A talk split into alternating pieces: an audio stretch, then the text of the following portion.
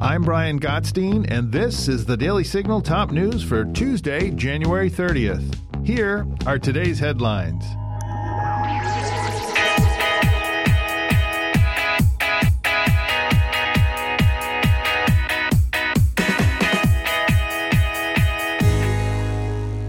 The House Homeland Security Committee held a markup session Tuesday to finalize two articles of impeachment against Homeland Security Alejandro Mayorkas. The session is expected to go late into the evening. Once the committee votes, a full floor vote is expected as soon as next week. The first article of impeachment asserts that Mayorkas has failed to enforce America's border and immigration laws and has instead executed policies that incentivize illegal immigration. The second article contends that Mayorkas is in breach of public trust and has knowingly made false statements to Congress and the American people about the security at the border. House Homeland Security Committee Chairman Mark Green said that America's founders feared officials like Mayorkas. Secretary Mayorkas is the very type of public official the framers feared someone who would cast aside the laws passed by a co equal branch of government, replacing those with his own preferences hurting his fellow Americans in the process. Green also said it's time to hold Mayorkas accountable. The actions and decisions of Secretary Mayorkas have left us with no other option than to proceed with articles of impeachment. To quote Madison once again, perhaps the greatest danger of abuse in the executive power lies in the improper continuance of bad men in office, end quote. We cannot allow this man to remain in office any longer. The time for accountability is now. The Illinois State Election Board ruled Tuesday that former President Donald Trump will stay on the presidential election ballot in the state. This means that Trump's name will appear on the March 19th Republican primary ballot.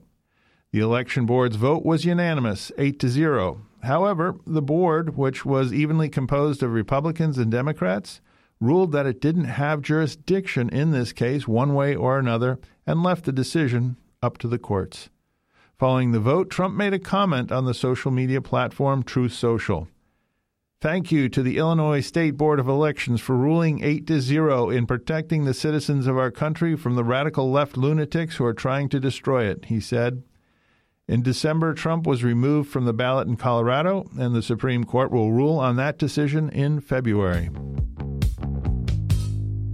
Representative Cori Bush, a Missouri Democrat and member of the left wing squad in the House of Representatives, confirmed Tuesday that she's being investigated by the Department of Justice. The investigation is over her campaign spending on security services. First and foremost, I hold myself, my campaign, and my position to the highest levels of integrity, Bush said in a statement. I also believe in transparency, which is why I can confirm that the Department of Justice is reviewing my campaign spending on security services. We're fully cooperating in this investigation, she concluded. The Foundation for Accountability and Civic Trust, a watchdog organization, alleged that Bush paid $60,000 to Cortney Merritts for security services during her 2022 campaign.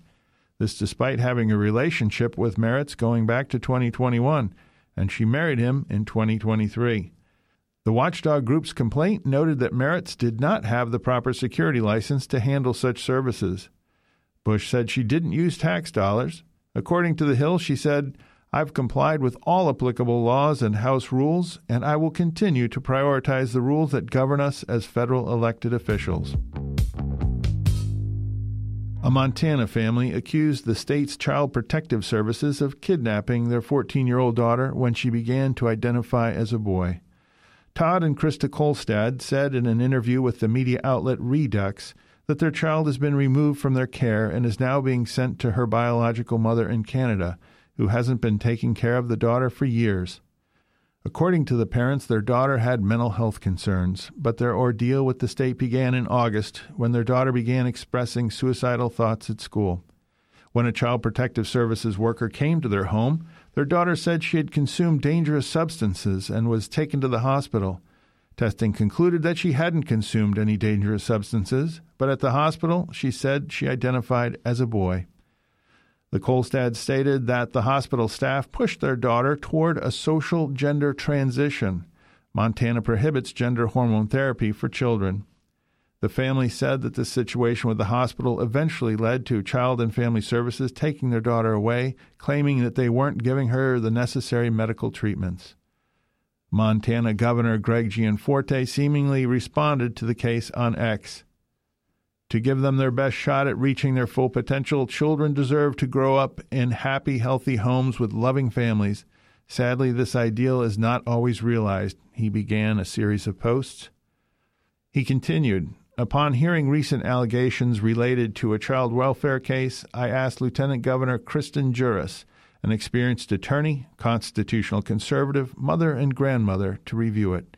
Consulting with the director of the Department of Public Health and Human Services and personally examining case documents, Lieutenant Governor Juras has concluded that the department and the court followed state policy and law in their handling of this tragic case.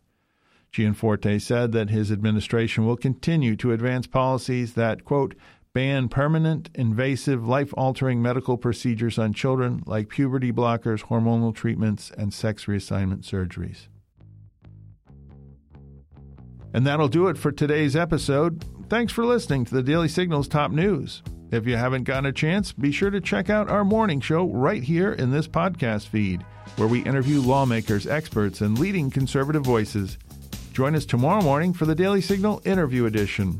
Also, make sure you subscribe to the Daily Signal wherever you get your podcasts and help us to reach more listeners by leaving a five star rating and review. We read all of your feedback. Thanks again for listening. Have a great night, and we'll be back with you all tomorrow morning.